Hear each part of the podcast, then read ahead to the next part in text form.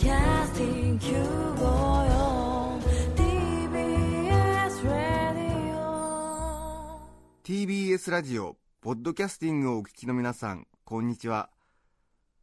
安住紳一郎の日曜天国アシスタントディレクターの中山一輝です。日天のポッドキャスティング今日は139回目です。日曜朝10時からの本放送と合わせてぜひお楽しみください。それでは3月28日放送分安住紳一郎の日曜天国。番組開始から10時23分までの放送をお聞きください。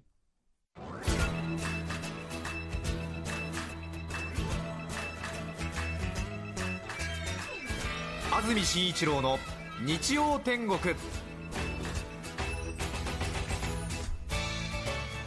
はようございます。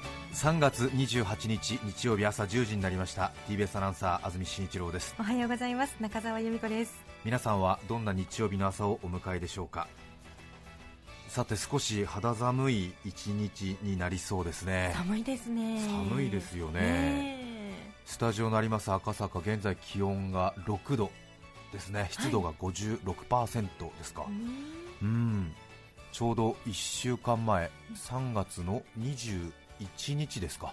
東京はソメイヨシノの開花宣言が出されましたけれども、ねそれから1週間経ちますけれどもそんなに春らしい1週間じゃなかったですよね。なかったですね。すごい冬らしい一週間だったですね、雨降ったりですよね。うん。水木と雨降ってましたか。そうですね。え。え晴れても寒かったし。そうですよね、はい。でもお花見という方多いんですよね結構、ね予定されたでしょうね。え。ええ。ちょっとねうん。残念だなという感じもありますけれども、うん。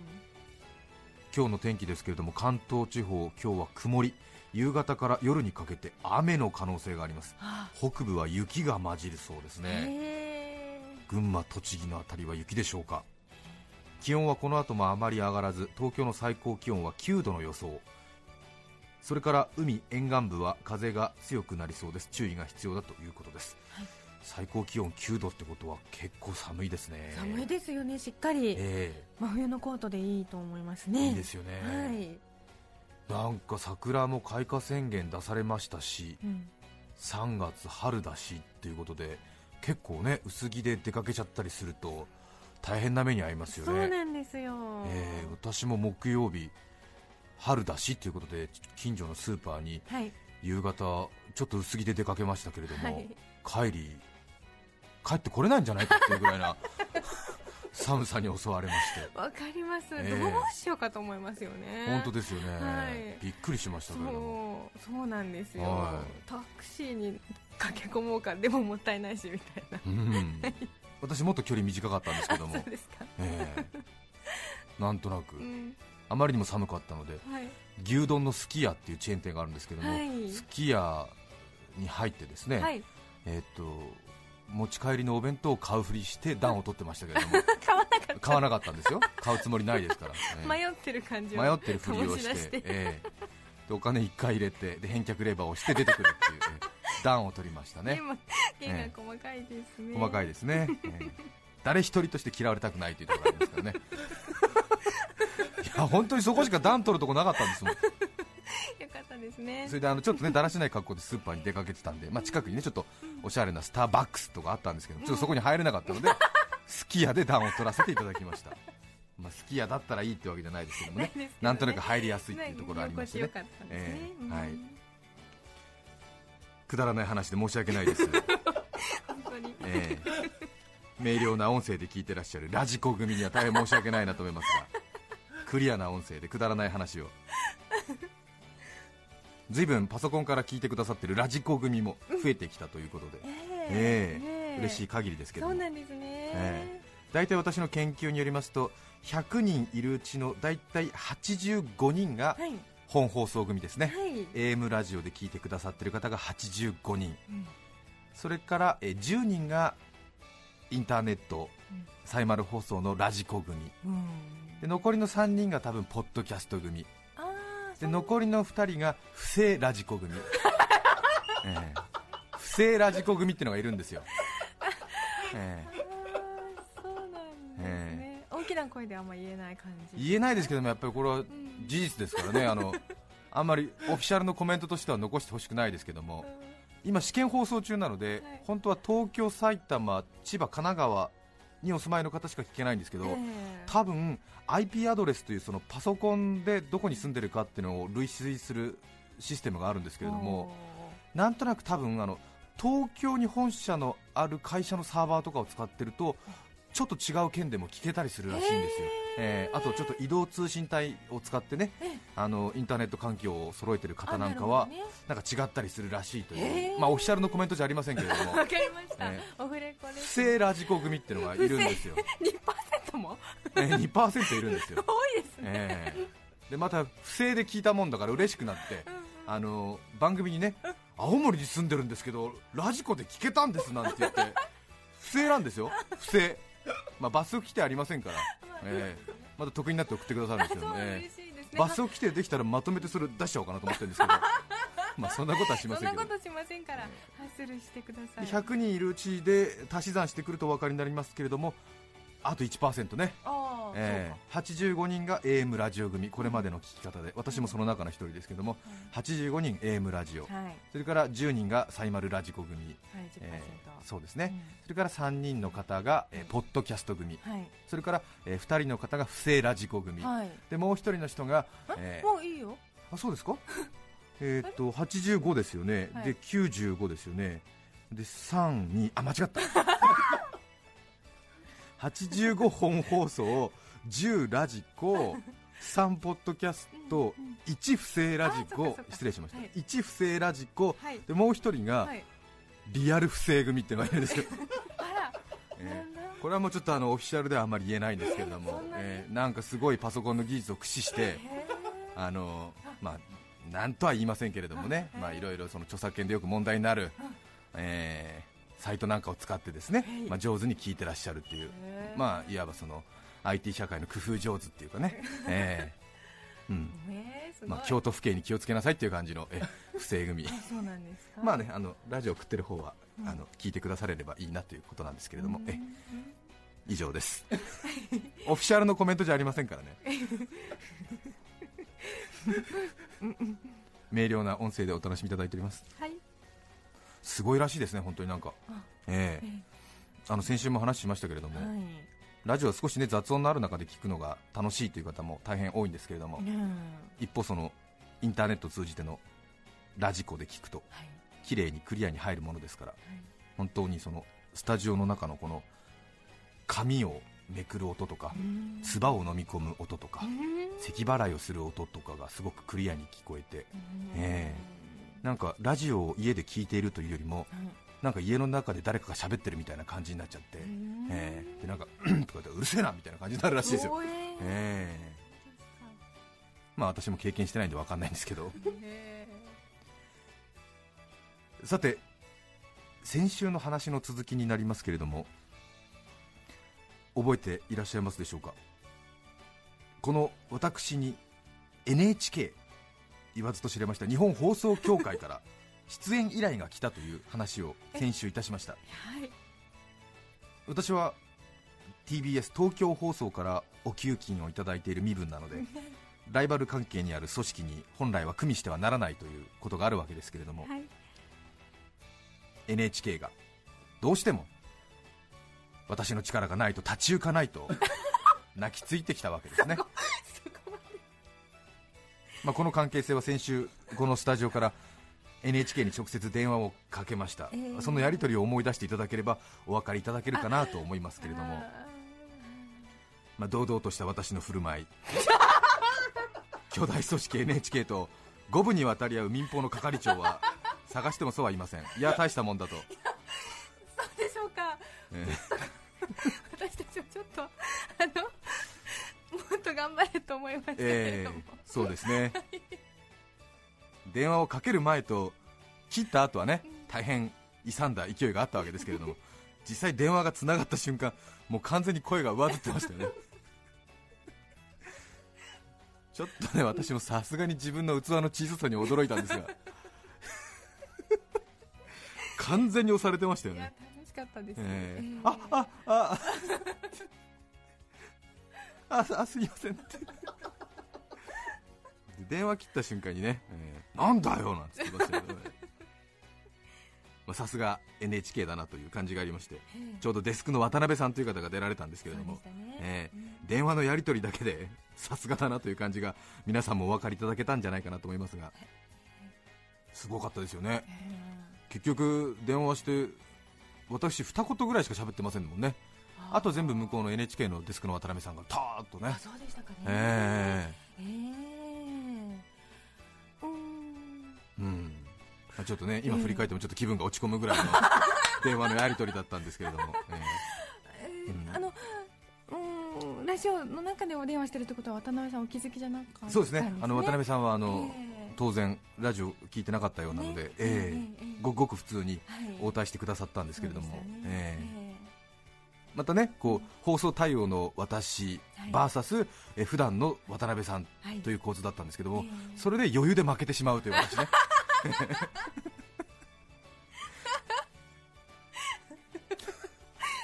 放送対応まで作り込んでる、うん。テンション上げてるまあね、ええ。なのにど堂々と負けているというね。驚いちゃうということはありますけれども、ええ。さて先週プロデューサーの田中さんが不在だったので後ほどもう一度電話をかけるというところまで皆さんもお付き合いいただいたわけですけれども、はい。あの後午後4時過ぎに私実際電話をしまして先方 NHK 様とお話をしまた当方の関係者にもいろいろ伺いを立てましてうまく話がまとまりました、来週のえー火曜日ですね3月30日に NHK のインタビュー取材を受けることになりました。あそうですか。はい。はい。え NHK の特別番組「合唱の力」というタイトルの番組なんですがー、はい。40分の番組だそうです。あ NHK はコマーシャルが入らないので40分というと民放でいうところの60分1時間番組に相当いたします。そうなんですね、ええ。これはあのちょうど2年前ですかね。私があの合唱に興味があるんだという話をしたことをきっかけに話がスタートしたわけなんですがはい。昨日ちょっとお風呂に入りながら落ち着いてゆっくり考えてみたんですけれどもはい。私も一応同業ですから大体その作り手側の事情というのはある程度想像ができます。はい。40分の放送時間ですよね、で私のインタビュー VTR を多分どこかに挟むということになりますよね。ね。合唱の力というタイトルですから多分、えー今年もその合唱に取り込む合唱に取り組む各学校の練習が新年度新体制で始まりますというようなはい。縦軸で多分構成されるということは想像がつくわけですがはい。そこでその私のインタビューですよね。ええええどういうことになるのかな？ちょっと冷静に考えてみたんですけどもうんうんうん。どう考えても私のインタビューはせいぜい使って10秒から15秒ですよ。多分。そうでしょうかね、一人だけ画面に映って話をしているのを私たちはワンショットインタビューとか呼んだりしますけれどもええ。ワンショットインタビューは番組の全体のことを考えるとそんなに長々使えるものじゃないんですよね。うん。話の縦軸がぼやけてしまいますのでむしろなるべくワンショットインタビューは短い方がいいんですよ。うん。別に私の特集じゃないですからね、えあそうですね。うん、そこで問題なんですけれども、ほうほう。今回の取材依頼の紙に書いてあったのは、うん安住氏がなぜ合唱を好きになったのかを語ってほしい。ということですよね、えこれはあの2年前の秋にこの番組で話しましたけれども、えはい。熊教中という熊本の中学校の合唱部の皆さんと偶然地下鉄の改札で出会ったということに端を発しているわけですけれども覚えてくださっている方もいらっしゃるんじゃないかなと思うんですけれどもその時私説明するのにどれくらい時間かかるか分かってますええとても多分せいぜいあの NHK のインタビュー使っても10秒から15秒ですよ。で安住氏がどうして合唱に興味を持つようになったんですかなんて質問された日にはですよ。ねえ。あの2年前の秋も私この番組で上手に話せた方だなとは思ってたんですけれども。どういうことになるかというとですね。軽く30分超えましたねこれは15秒では絶対無理ですよね。とても無理ですよね。15秒って言ったら、えー、と熊本に中学校がありまして偶然地下鉄明治神宮前駅であったんですっていう。はい終わりなよ。ねえ。ちょっと無理ですよね。どう見積もっても2分はいっちゃいますよね。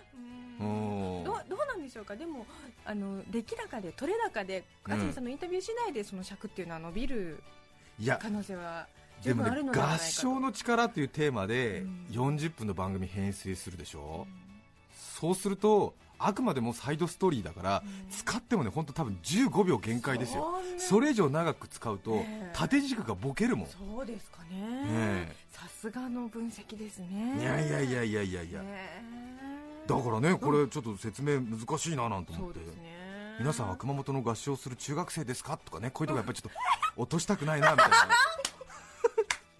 いろいろ気に入ってますよ。そりゃそうですよ。私は合唱はしませんがテレビには出ていますみたいな。ここはねもうこの話のもう肝なわけだからこれは落としたくないなみたいなことをいろいろお風呂に入りながらね。うんなんつって。やっぱりこうね利用されても利用してやるみたいなねそういうところあるわけですから、ええ。おこれはお互いですよ、そうですよ、同業の戦いなわけですから。ええ。はいこれちょっとね折れる部分、折れない部分ってのありますよ。こっちは一応ね民放で頑張ってるわけ。で、向こうはまあ公共放送で頑張ってるわけだけれども、はい。まあ、お互いのねそのはい異種格闘技みたいなことが行われるわけだから、こっちも雰囲気ビンビン出していくつもりだからさ。負けね。えよみたいな、こっちはね、はいなんつっていうことやるわけだから。それからもう一つの質問候補、はい。コンクールのおすすめの楽しみ方はどういうものですかっていう質問候補もあったんですよ。これもこれは去年の秋ですね、はい。この番組でもお話ししたと思いますけれども会場に行くと観客のほとんどがなんとなく学校の音楽の先生に見えてしまうというような感覚があったりそれからお客さんも含めて参加者全員最後に課題曲を合唱するというようなそういうような楽しい催しもあったりするわけなんですけれども。ねううん。んこれもちょうど去年の秋お話ししましたけれども。ええはい。この話もこれ説明するのに20分超えるよねこれね え。どうしたものかなと思いましてね、ええ。うん。で私もその作り手側の気持ちになっていろいろ考えたわけなんですけれども。ね。困ったな多分40分の番組の中でまあその全国の学校の近況がね多分あると思うんですよ。はい昨年金賞を取った郡山二中とか春日部の豊春中学校松戸一中なんかのこうドキュメントね新しいキャプテンが決まったりとかしてあ毎年課題曲というのがあるんだけれどあも、はい。一昨年はアンジェラ・アキさんそして去年は生き物係のエールそして今年は大塚愛さんが課題曲を作るということになってるんですけれども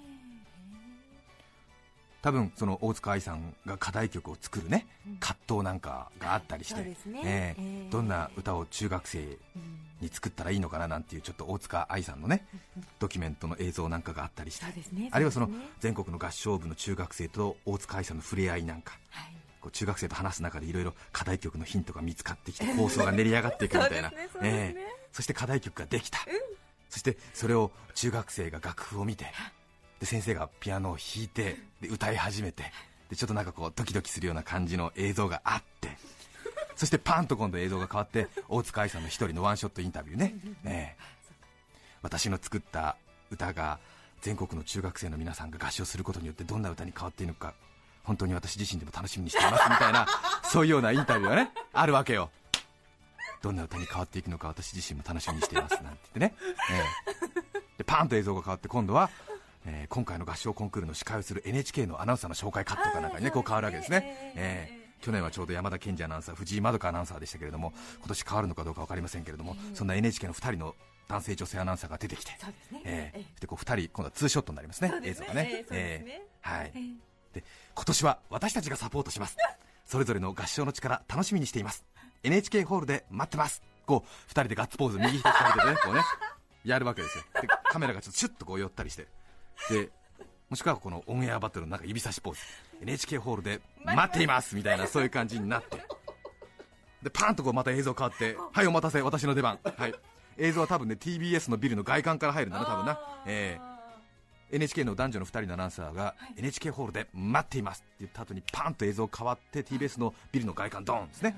出てきて。はい。で多分ナレーション多分女性の声でナレーションが入るんだな。多分な、ええ間違いない。読めてるから、ええそしてもう一人 NHK ホールで皆さんたちを楽しみに待っているアナウンサーがいるんです。っていうナレーションが入るんで、ええそうなのかそうなのか、で映像がまたバーンと変わりますね。で今度は外観じゃなくて TBS の今度廊下の映像ね。でカメラが歩いてるような感じ。TBS の廊下を歩いている目線のカメラの映像揺れてる感じ。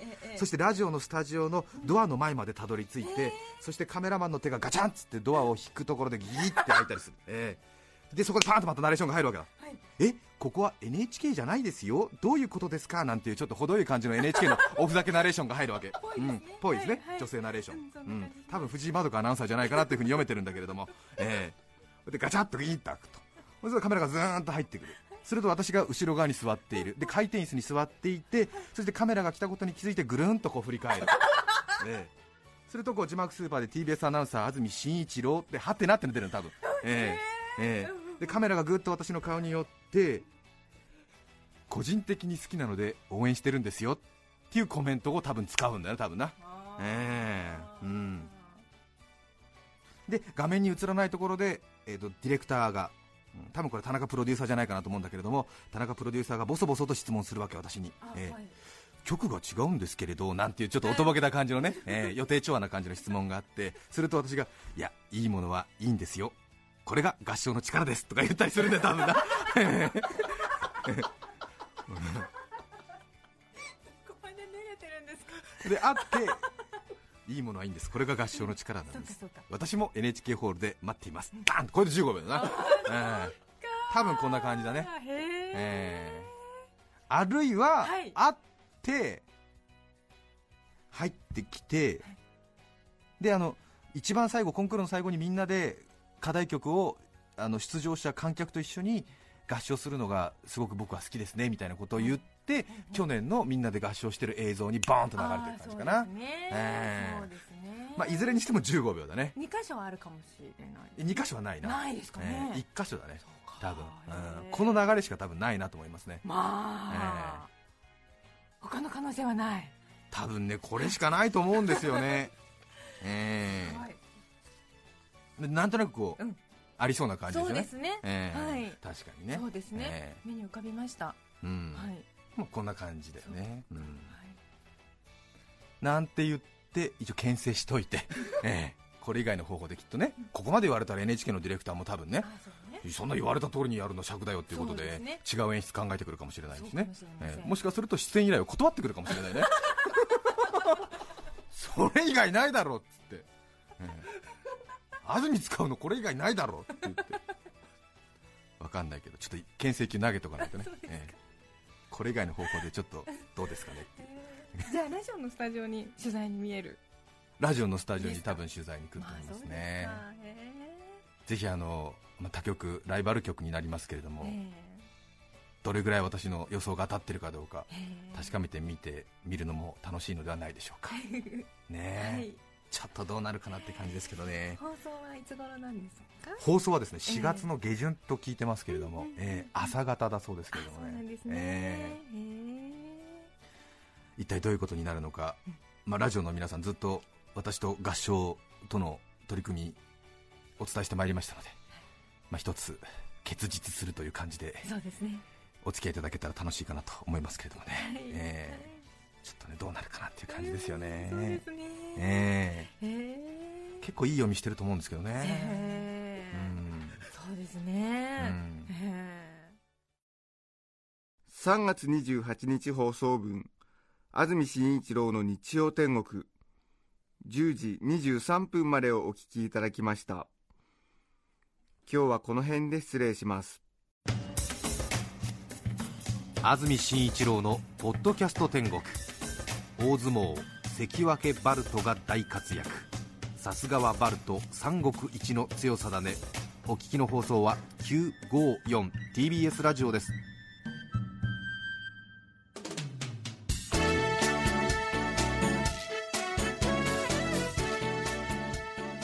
さて来週4月4日の安住紳一郎の日曜天国。メッセージテーマは家具の思い出。ゲストは東京交響楽団の首席トランペット奏者佐藤智則さんです。それでは来週も日曜朝10時 TBS ラジオ954でお会いしましょう。さようなら。安住紳一郎の「ポッドキャスト天国」これはあくまで試供品皆まで語れぬポッドキャスト。ぜひ本放送を聞きなされ。TBS ラジオ954